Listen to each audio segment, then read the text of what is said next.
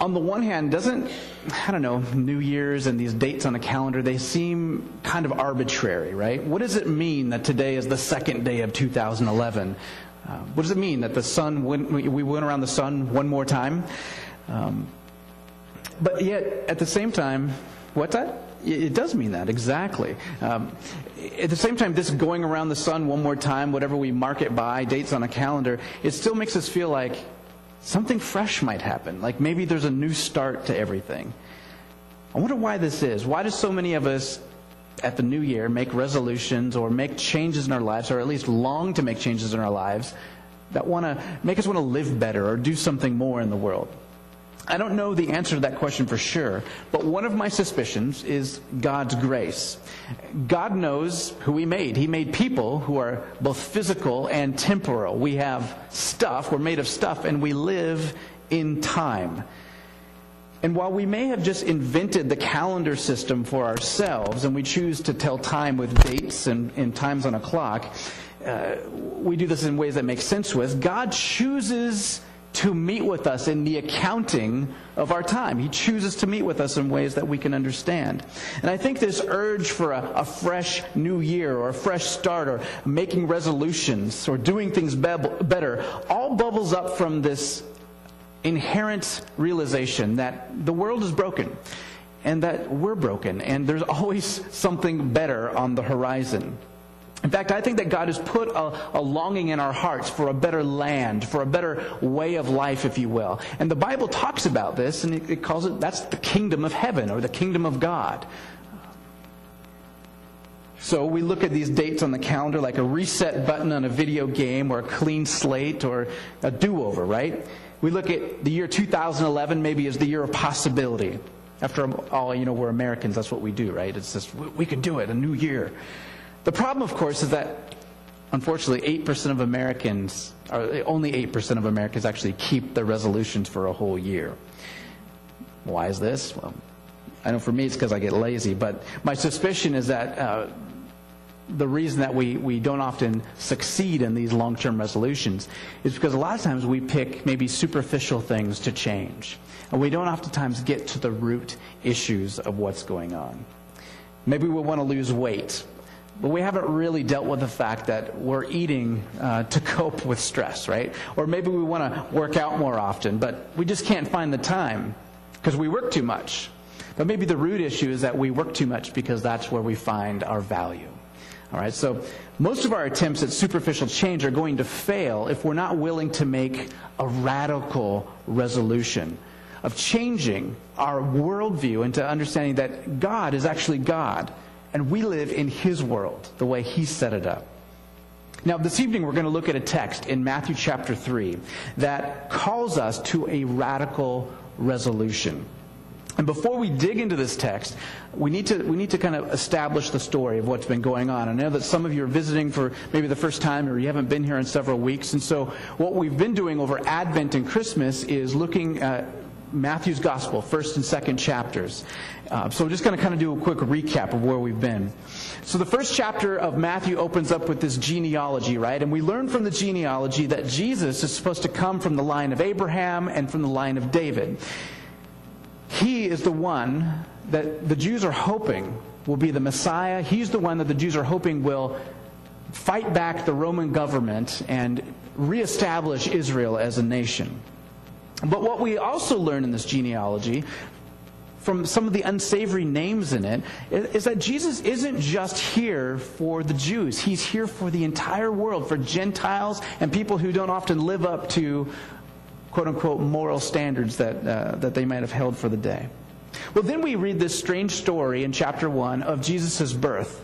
And unlike what you would expect for maybe the arrival of a king or, or the birth of the Messiah, Jesus isn't born with all this fanfare. In fact, he's born to a, uh, a virgin, unwed teenage mother who happens to conceive by the Holy Spirit. And then her fiance gets visited by an angel in a dream, not even face to face. And this angel tells him, Go ahead and marry Mary. And you're going to name him Yeshua, which means God saves. And he's going to be known as Emmanuel, which means the with us God. And somehow we're getting a hint in this Emmanuel language that this Jesus is going to be more than just a human Messiah, that he is somehow mysteriously going to embody the presence of the living God. Blowing my mind here. Now, last week we explored how God's presence on earth, this Emmanuel, this with us God, can either be a really, really good thing for those who trust Him, or could be a really terrifying thing for those who don't trust Him. The third option is not really an option, that we're just neutral observers. Because when God is in our presence, when the with us God comes, you have to kind of pick a side. Am I going to follow Him or not? Now, right after this Emmanuel language, after uh, we, we learn that Jesus is the with us God, we see this really interesting story. We have the story about King Herod, who is king of Israel, and all the religious scholars who should know all their Bible front and back. And then you have these three visitors from the east, from Babylon of all places. Pagans, they're not worshiping Yahweh at all. They come and inquire about where this Jesus, this Emmanuel, is going to be born. And Herod and the scholars know exactly where he's supposed to be born, but they reject Jesus. And the weird thing is, is that these magi from the east come and they bow down and they worship him. Now, I have a question for you. What would you say is the single most important memory in Israel's history? What in Israel's history is the most vital event for their national and religious identity? One word.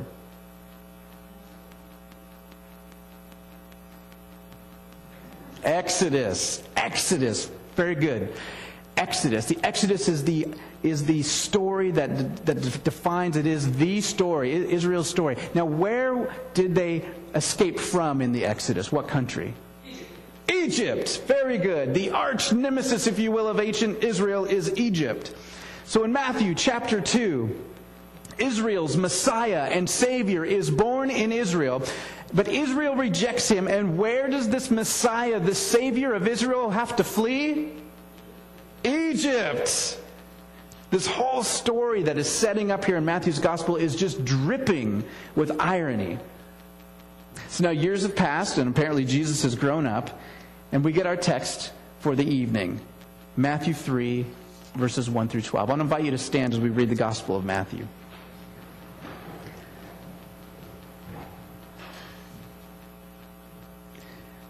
Now, in those days, John the Baptist came preaching in the wilderness of Judea, saying, Repent, for the kingdom of heaven is at hand. For this is the one referred to by Isaiah the prophet when he said, The voice of one crying in the wilderness, Make ready the way of the Lord, make his path straight.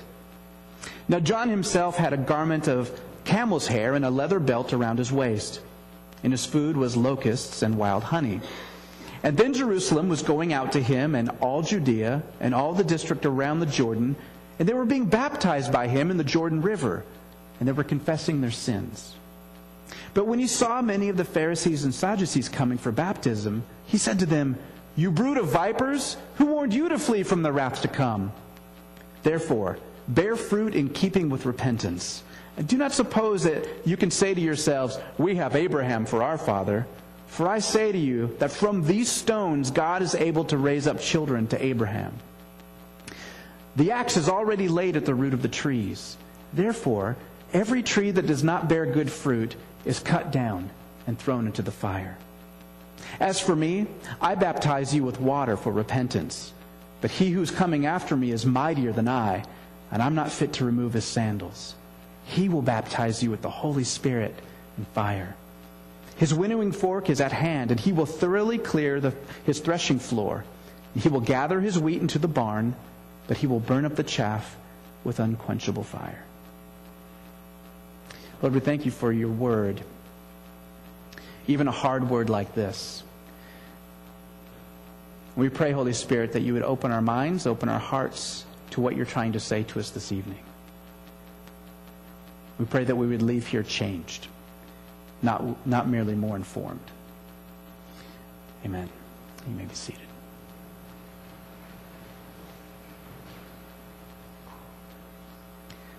So we learned this, this guy, John the, John the Baptist, was preaching. And anyone notice where he was preaching? in the wilderness. He was preaching in the wilderness. Just happens to be that the wilderness is main, the main setting for the first Exodus. It's where they received the law. It's where they were when they uh, got rescued. But in this story, we see that John's preaching leads people to a new kind of Exodus. That John isn't talking about uh, an Exodus from Rome or an Exodus from political enemies per se, but he's talking about an Exodus from sin and evil. And John is preaching or proclaiming that people should repent because the kingdom of heaven is at hand. It's come near, it's drawing close.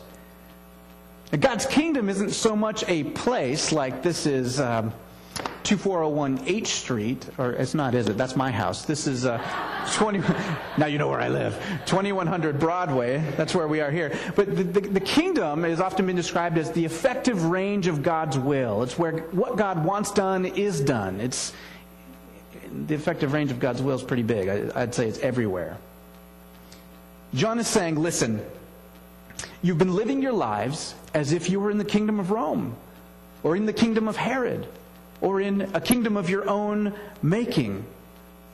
But the kingdom of heaven is at hand. Turn around from the way you've been living and live into the reality that God is actually king, that his law is actually the law. The reality that his rule for life is ultimately the only one that really matters. Now, speaking of preaching, repent for the kingdom of heaven is at hand, just happens to be our core verse as a church. Anyone else say stuff like that? Besides me? Jesus. Jesus. Isn't that the, that's the right answer? It's always the right answer, except for that time.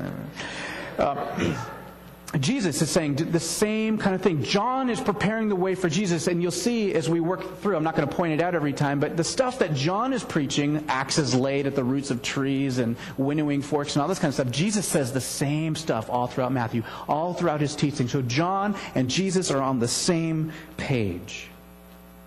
Now, Matthew, Mark, Luke, and John rarely tell the same story the same way. It's why we get four different perspectives. But in one thing, at least, they are all saying the same thing.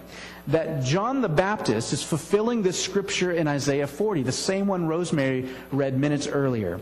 That John the Baptist is in some way the voice of one crying in the wilderness, Make straight the way of the Lord, make his path straight. Now, did you hear that right? I want you to pay attention to who John is preparing the way for. Collins, you can't answer. He's a voice in the wilderness making ready the way of the the way of the Lord. Capital L, capital O, capital R, capital D in the Old Testament. Is that preparing the way of the Messiah? It's preparing the way for Yahweh for God Himself. You think that's cool? Check this out. In keep, we keep on reading, we learn about John's clothing. Have you ever wondered why that is? Why Matthew wastes space telling us what John is wearing or eating? I mean, the Gospels are about Jesus, right? Do you know what Jesus ate besides communion? Do you know what Jesus looks like? Do you know what Jesus was wearing? How about Abraham? Or Moses? Or Peter or Paul. We're not told what any of these people are wearing or eating for their, their diet or where they're living necessarily. Why do you think the emphasis on telling us what John the Baptist is wearing? What if Matthew is telling us what John the Baptist is wearing? Because what John the Baptist is wearing tells us something about who Jesus is. In 2 Kings 1 8, we learn that the prophet Elijah was a hairy man who wore a leather belt around, a leather girdle around his waist. He lived out in the wilderness and ate weird things. Now, check this out. The prophet Malachi says, Behold, I'm going to send you Elijah the prophet before the coming of the great and terrible day of the guess who? Yahweh, the Lord.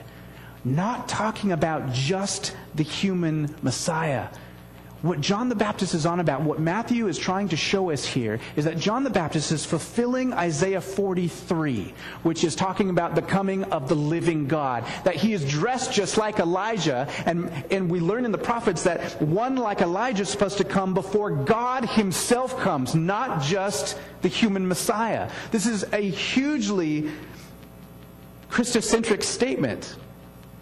Why did I have to say that? It's about Jesus being God. It's showing his divinity. Okay, I've got the goosebumps. I don't know about you guys. This is pretty cool.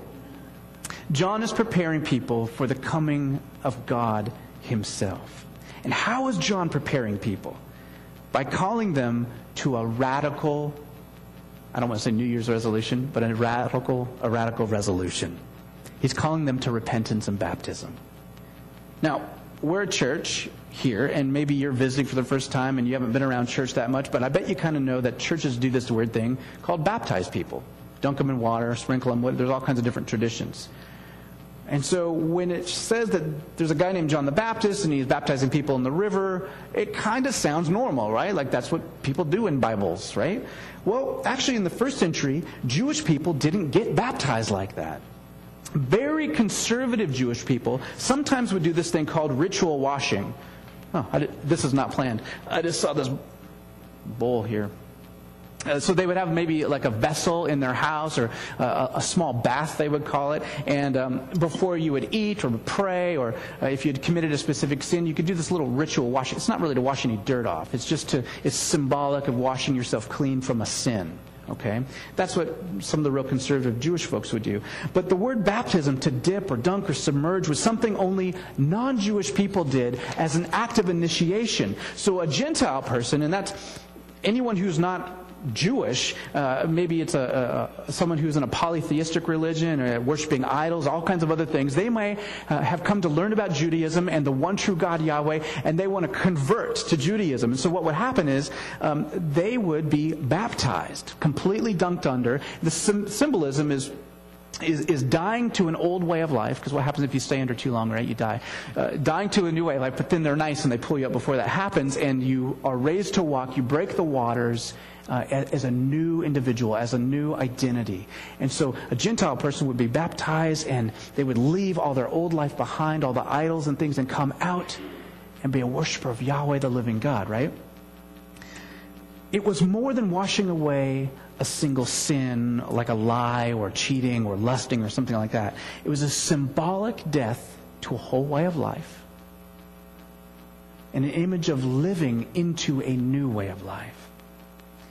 So, John the Baptist is calling Jewish people to this same activity. He's saying that simply being a certain religion or a national heritage is not enough to save you. And as a church, we need to hear that that simply being a certain religion or living in a Christian nation is not going to save us alone. We need a new way of life. And that's what John the Baptist is on about. He's calling people to repent. And they were coming and they were confessing their sins at their baptism. And again, you know, we're a church, right? And you, maybe you're a visitor and you're saying, oh, this is a church, and confession is what churches do, right? Like Catholic Church, they have the confession. And in Protestant circles, sometimes we have a spiritual friend and we have accountability partners, whatever. We confess our sins or we journal about it. Maybe you don't know what I'm talking about, but uh, confession is kind of a, a churchy term. And so we read this, people are confessing their sins while they're getting baptized, and it sounds kind of normal, right? But it wasn't necessarily all that normal. In fact, oftentimes in the Jewish world in the first century, and a little bit before, people would often come to God and try and justify themselves. You ever wonder, like, like in Job or sometimes in the Psalms, you've got people um, and they come to God and they say, Hey, God, will you defeat my enemies because I'm so righteous? And, you know, uh, would you do this for me because I've been living upright? And when I read that, I kind of bristle. I'm like, I don't know if I could say that. I'm a pretty good guy, but standing before God and trying to justify who I am or, or, or that I've been good enough. This is completely different. You've got people coming to John the Baptist, this weirdo in the wilderness, getting baptized, which is extremely humiliating for a Jew, and then confessing their sins in public. We see here the example of humility is the one that's exalted, not an example of trying to justify our behavior. So you've got crowds of people coming out to the wilderness to John, confessing their sin, getting baptized just like Gentiles. Extremely humiliating. And then the religious elite show up Pharisees and Sadducees. Sadducees were these guys who were trained clergy. They ran the temple system. They were educated and they kind of had a political role as well by the time the first century came around. So maybe the average person sitting in the pew at, at the temple or whatever would, um, would look at these Sadducees and say, you know, they're kind of, kind of compromised. Like they know a lot about religion, um, but they're kind of in bed with the politicians too, because the politicians, the Roman politicians, are the ones who kind of appoint them. And so they have to walk this weird line of trying to be just holy enough, but also pleasing the politicians. And so the common folks might say, oh, they're a little bit compromised. Okay, then the Pharisees were a, a, a movement of the laity. So they weren't actually priests in the temple, but they were like, um, uh, you know, they thought that the Sadducees had sold out to the man, if you will. So these are these are the guys that we might call fundamentalists today. Okay, they know their Bible front and back, and they feel like if we just keep the rules well enough, the kingdom will come. That God will come if we just if we just get it right. So sometimes they're at odds with the with the Sadducees in the way that they do business. Okay, both of these groups are at odds with John the Baptist and with Jesus. The reason is because John the Baptist and Jesus had problems breaking through to them because of their pride and because they relied on their national heritage more than their actual devotion to Christ and to God. Now, the Pharisees and the Sadducees came out to see what John was doing, what was going on. Maybe they were there just to check out the scene. The scripture actually says they were there to get baptized. And so maybe they were getting baptized just because everyone else was doing it or fire insurance or whatever. But John kind of senses their insincerity, and so he calls them out. He calls them a brood of vipers, just I don't know if there are better names to call people, but uh, in those days it was extremely insulting, and you'll see why. Um, some historians thought that in certain vipers that the, the, the, babies would actually eat through the mom's belly before they were born. And some people had witnessed this, and so it became this kind of slang byword to insult people really badly. Uh, it, basically, you're called you're a mother killer. Okay, that, that's pretty bad, even in our day. I don't know if we would use that language, but uh, that's that's what it's getting at. Is that you are you mother killers? John is hardcore. Uh, it, it's figuratively speaking, though, uh, they were also killing their mother Israel by leading the people astray. John basically tells them, hey, just because you're Israelites doesn't mean you're ready for God's arrival. Don't think because you have Abraham in your background, you'll be okay. God can turn rocks into children of Abraham. What God wants is fruit that shows that you've actually repented, some proof that you've actually changed your ways. John is saying that Jesus Eh, he's saying the same thing that Jesus is going to say in just a few chapters that faith should lead to obedience. On the day Jesus returns, we can't just say, Hey, Jesus, remember I called you Lord? Or, Hey, Jesus, remember I showed up at church? Or, or Hey, Jesus, remember how I, I gave uh, every, every week at church? Jesus might say, I never knew you. So, what do we do?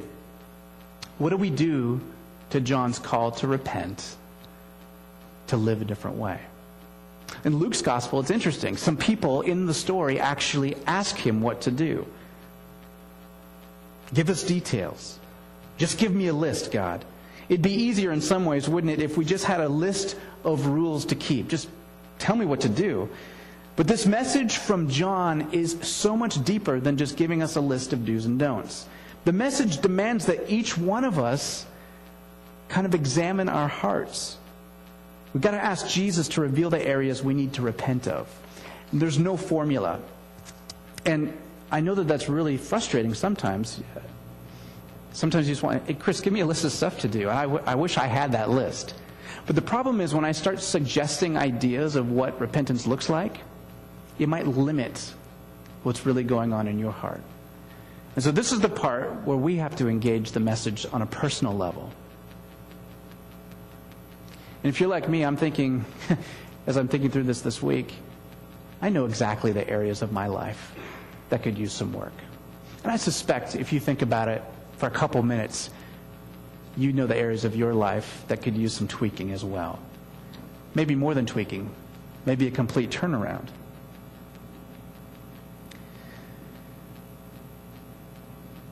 This is a hard passage to preach. John is convicting. He's calling the religious people mother killers. That's me. He, he's calling those of, of you who are maybe uh, the informed laity who lead Bible studies or, uh, or leaders in the church, he's calling us to check ourselves, to not just rely on the fact that we do lots of good stuff in the community or do lots of good stuff in our church, but are we actually following and trusting Jesus? And as convicting and as hard as John's message is, message is, the central part of John's message is not what we're doing wrong. It's not what we should be doing, but what has been done already. Central focus is always, always, always on Jesus. You see, the law can only lead us to what we ought to do. It cannot give us the power to actually do it. And John preaches that one is coming who is even greater than he is. John baptizes with water, but Jesus is going to come and do what only God can do actually give us the Spirit. It's only through baptism in Jesus that we receive the Spirit, and it's only through the Spirit that we're actually able to live the life that we're called to. So we can, we can, every new year, we can have these resolutions and say, I want to live a better life. I want to do these things. I feel convicted about this or that. But if we don't have the Spirit of the living God, if we've not given ourselves to Jesus, we will not be able to do it. And that's the gospel. That we cannot do it, but one has done it for us. You know, in contemporary American churches, there's kind of this leaning towards focusing on God's love and Jesus' acceptance of everyone. And those messages are good and sound. And if you're here nine times out of ten, that's what I'm talking about. But God's love is in perfect harmony with his wrath. Emmanuel, the with us God, is going to judge wickedness, whether or not I like to say that from up here or not. It doesn't matter what I like to say. That's what Scripture says. In our churches that preach God's love, and we, we live in a culture that denies the existence of sin and evil, John's is an important voice calling us to radical resolution. And that radical resolution is to confess, to admit that our affiliation with the church is not going to save us alone. That no amount of money we give is going to save us. That the amount of time we spend reading our Bibles won't save us. They're all good things. In fact, Dale Bruner writes, there is no immoral road to salvation. Like, good luck saying, oh, I don't have to do those things, so I might as well just party down. It's just the fact that the door to salvation is not our morality. The road to salvation is Jesus. He's the door. And one enters the door by confessing sincerely that we need His grace to be saved. After all, we can't really rely on Jesus' grace if we don't think we need it. I'm going to just give us an opportunity to respond as a church because I know this is heavy stuff. And so what I did is I just copied the um, uh, the very famous uh, prayer of confession that sometimes we use for communion. I thought we could just recite it together. So just follow me. Most merciful God, we confess that we have sinned against you in thought, word, and deed, by what we have done and by what we have left undone. We've not loved you with our whole heart. We've not loved our neighbors as ourselves. We are truly sorry and we humbly repent. For the sake of your Son, Jesus Christ, have mercy on us and forgive us, that we may delight in your will and walk in your ways to the glory of your name. Amen.